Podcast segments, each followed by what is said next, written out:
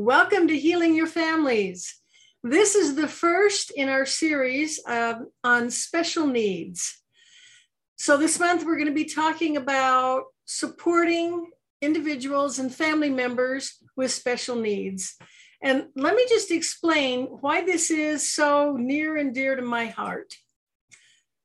So, I'm old enough to remember a time when the only children I went to school with were children like me. School was easy for them. They they learned, they didn't have any challenges. And the only reason I ever met any children who were different is because my mother made an effort to introduce me to them. So she I met the girl who was blind, but she could play the organ beautifully. And I met the boy with Down syndrome who couldn't really talk in complete sentences or do any schoolwork, but he was always happy and friendly. And I learned more about children who were different than me. And I learned to care about them because my mother cared about them and she would explain what their challenges were. And that was how I first learned. Now, in time, oh, starting back in the early 1970s, it became more of an issue. More people were realizing that some children needed extra help. And it wasn't fair to say, you can't bring your child to our school because we don't have the resources to educate them. So there were a series of laws that were passed. The most recent one was IDEA, and that's Individuals with Disabilities Education Act. And federal funding was provided, and states were required to put in place programs that would help every child. They wanted everyone to be able to get an education and to learn and develop. And as I was completing my teaching degree, I had an opportunity to get a special ed endorsement. And I was interested in this because I wanted to learn more about so, how do you help someone who's struggling learning to read or someone who's has a hard time with math? And I'm a retired school teacher, and 23 of the 24 years that I taught, I worked with students with special needs. Some of them just had learning disabilities. Some of them had physical challenges, like visually impaired or hearing impaired or difficulty with mobility. Some of them had emotional challenges or mental illness, mental challenges. And it's this is near and dear to my heart because I learned so much from these students and from working with them and their families. And I learned a lot about how we address, how we help people with individual needs. So in the United States, I talked about the federal laws. One of them the first step is called Child Find. So they a number of educational assessments were devised. Educational, psychological assessments were devised to measure disability and the severity of a disability. I learned how to administer those. I, I did those every year. And then once a it's determined what the challenge is. Now, the term disability is most frequently used, and I still use it, but I found it to be much more effective to focus on a student's abilities rather than what they what they could do rather than what they couldn't do. But IEP, IEP stands for Individual Educational Plan. And these meetings were to be held at least once a year that involved the parents, the student, if they were old enough, and school personnel. Usually there was a case manager, that's what I was. And who is also quite often a special ed teacher, an administrator, maybe some of the other teachers who worked with the student. If they needed any additional services like speech therapy, occupational therapy, then sometimes they were included as well, or they at least sent their report. And in this meeting, the objective was to look at the whole student and decide how can we help them get the education they need as they approach junior high high school age they would be looking at what are their plans for when they leave high school what do they want their life to look like then and we would also be looking at what can they reasonably accomplish what goals can they meet in this academic year and how can the IEP team members support them in reaching that goal? So the teachers might determine that the student could have certain accommodations. For example, if they were had physical challenges, maybe PE could be not eliminated as a requirement or modified, things like that. So all of this taught me a lot about how best to serve and help support people with special needs, what works and what doesn't work so well. Let me go into some of the specifics that I learned. The first thing I learned is that while it's easy to look at someone who has a lot of challenges and make the decisions that they probably aren't going to be able to contribute much, it is a mistake to assume they don't have value. Everyone has value, everyone has worth. Every person I meet has something that I can learn from them. Maybe it's just how to have a beautiful, welcoming smile, but every individual has worth. And I witnessed some of the greatest acts of compassion and kindness in my special ed classes. Maybe they didn't know how to do math, but they knew how to reach out to someone who was lonely, how to welcome someone who was new.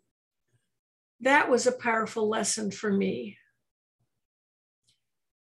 And I also learned something unique about these individuals. I gave these educational assessments, I'd be measuring, and maybe there would be one student whose learning disability measured about that much and another student's learning disability measured about that much.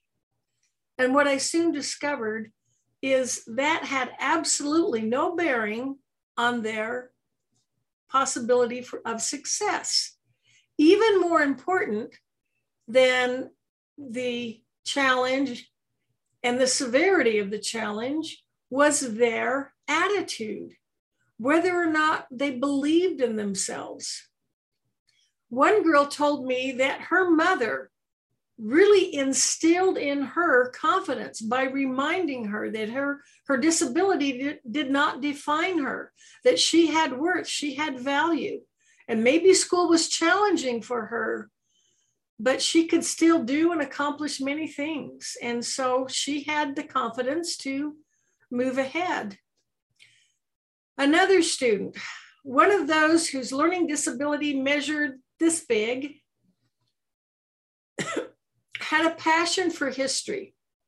And he came to me, this was in high school, and he asked, Can I please take the advanced history class? I will do whatever it takes to keep up, but I love history and I want to take this class. And I was really concerned because I knew the class required a lot of reading and writing, and that was his weakest area. But I talked to the history teacher and I explained I have this student who loves history and really wants to be in your class, but he really he's going to really struggle with reading and, and writing. And the teacher said, okay, let him let him come. I can work with him. You know, there, there are books on tape he could do oral reports instead of a written essay. Let's, you know, if he really loves it, let's do it. And later on, that same history teacher came to me and just was amazed with how much this boy contributed to his class. And this led me to another discovery that students, it's that intrinsic motivation that moves them forward. When this student was allowed a sub to pursue a, a subject he was interested in, he rose to meet the challenge. I also observed in, in sometimes the setting is a separate classroom for just students who have special needs. And sometimes this, just like this boy, they would attend a regular classroom and just get some support outside of the classroom. And I was amazed to see the difference in behavior. When students were in a special ed classroom, they would tend to do things like lay on the floor, interrupt the teacher, get up and walk around the room. There was just kind of a very casual atmosphere. And you would see the same student in that setting behaving like the other students did. And then they would be in a regular classroom and their behavior rose to meet that standard. They behaved like the other students did. They stayed in their seats. They didn't lay on the floor. It was really interesting to see how their behavior could rise to the expectations. I found that interesting a lot of times in these IEP meetings, when we came up with an accommodation, like we did for this boy who loved history, it allowed him to do something he loved. And sometimes they were really a good idea. It allowed the student to succeed. But I also found that there were times when the accommodations became could become an excuse especially in those cases when the student had been in special ed classrooms since they were in grade school. They began to accept that label, that limitation. It became who they were. And you would hear them say things like, I can't do math, I'm in special ed. And they didn't even want to try and that was discouraging. And I could come up with all kinds of extrinsic motivators, incentives, prizes, but it was nowhere near as effective is when they had in that intrinsic motivation. They had something that they wanted. That student who couldn't pass a written test to save his life but he wanted that driver's license. So when it came time, that was one written test he had no problem passing. That intrinsic motivation is ever so much more valuable than any extrinsic, anything the adults in their lives can put in place trying to motivate them. Students do best when they're pursuing their passion. Now, before I leave the, they would take on that label. They would believe it. They would accept it. One coworker told me a really sad story. She was at a, at a store and she overheard a conversation between a customer and the store clerk. And the customer was just asking about a certain product and what it did and what its availability was. And the clerk made a few half hearted attempts to answer. And then he just said, I don't know these things. I was in special ed in high school. And that really was a, a wake up call to those of us who were teaching high school. Are we preparing them to just accept this label of disability and hold on to it even after they left school and went out into the adult world? So right now, the curriculum that all students in schools deal with, that the education is curriculum centered. It's around a core curriculum that's been established by the federal and state governments of certain topics that they must demonstrate competency in. And again, it goes back to the extrinsic or the intrinsic. This does not work as successfully. I had a hard time and when students would ask me, why do we have to learn this? They saw no value in it. They couldn't understand how it would serve them in the future. A more effective way I witnessed. It's called the Sudbury model. I had the opportunity to visit a school. It's a private school that used this approach. It's a student centered approach to learning. The Sudbury School was established in Massachusetts in the early 1960s, and it completely turns this concept around. Instead of the, the, the education being centered around the curriculum, the education is centered around the child. And the child is exposed to many different things to determine what their interest was. Do they want to be outside studying bugs? Do they like art or music? And then the curriculum molded around that. And they were encouraged to continue to pursue this interest. And sometimes it would take a different path, and that was fine that was encouraged as well. And in the process of pursuing that topic that they were interested in, the other subjects naturally came in. If they wanted to study more about their preferred topic, they needed to work on reading and writing. Math usually came into it. And this school, this Sudbury School in Massachusetts, kept records of what happened to their graduates. So they had decades of records showing that more of their students than the typical high school were likely to go on for advanced degrees. They became entrepreneurs. They thought outside of the box. They were more creative. So I've learned that even the most severely challenged student, when they're allowed to pursue their interest, whether it's music, art, mechanics, whatever, they can accomplish much more. And the last thing I learned was about these IEP meetings. Now, in the IEP meeting, it's required to be held at least once a year. And it was the, the law, IDEA, was actually written to protect the rights of parents. The people who wrote the law were concerned that schools might take over for parents and just not consider their needs. But the truth is that as a parent, you know your child better than anyone else. It doesn't matter how many advanced degrees they have. You know your child better than anyone else. You know what their needs are, what motivates them.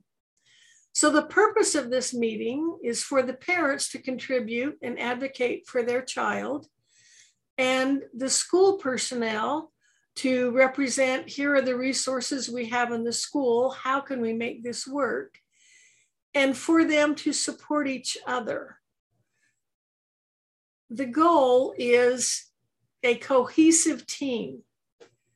And I have been in those meetings when that took place. And the focus became the student. How can we support this student in reaching their goals? And when that happened, we came up with plans that resulted in greater progress than anyone could have predicted. Students got further than even their parents had hoped because they had that support, that wind beneath their wings that allowed them to overcome whatever their challenge was, find a way to grow and to, to develop and improve and become better. But I've also been in those IEP meetings when adult egos took over, family and school personnel butted heads. The need, best interest of the student was completely overlooked. They were left on their own. And it was heartbreaking to see. They didn't get the support that they needed. So oftentimes when parents go in, enter this room with these professionals with several letters behind their names, they may feel intimidated. But I want, I want them to remember that they know their child better than anyone else. They're an expert on their child. They have valuable information to share. And they have legal rights behind them. If an issue comes up, they just had the IEP meeting and something comes up, they don't have to wait another year. They can call a meeting, they can advocate for their child and make sure they get that support. The accommodations that allow them to succeed and not that enable them that that disable them that actually hold them back and and cause them to accept that label. They can take as when they all work together as a team the results are absolutely amazing. So i'm excited that we get to talk about this this month. I think you know when you think about it we all have our unique needs and differences so, in a family, obviously, you know better than to try to compare your children to each other. They're individuals, they each have their own unique strengths and weaknesses. And if you can focus on their strengths, make sure they know and understand what their strengths are, and teach them to believe in themselves and that they can do and accomplish anything they want. I think that's the most effective way to support them. So I'm excited. We're going to have four guest speakers this month on topics from autism and emotional challenges, tutoring. When does your child need a tutor? And I'm excited to have them. So be sure to tune in this, this month. Now, you may at times feel like you love your family, but sometimes it's not quite, just not quite going the way you want it to go. And you, you, you maybe the communication isn't as clear and effective as you think it could be, or the relationships could use some strengthening, or there's some behavior that concerns you. Well, I have developed a plan that works like a GPS. So when you know, you know how a GPS works, when you know where you are and you know where you want to go, then you can easily map out the route from one to the other. And you know the, the roads, which roads are open, which ones are closed, what the possible routes are. So I have and I hope you'll accept this offer. I want you to go to emmylou forward slash first step. And this is an assessment you can use with your for your family. It's, you know, where are you now? Let's determine your point of origin. Where are you now? That's the first step. You need to know where you are take that first step. And then you can work towards setting goals, determining where you want to be, and mapping the route to get there. So please go to emmyloupenrod.com forward slash first step and get that, start your journey. I invite you to do that. And I invite you to join me again next week at the same time.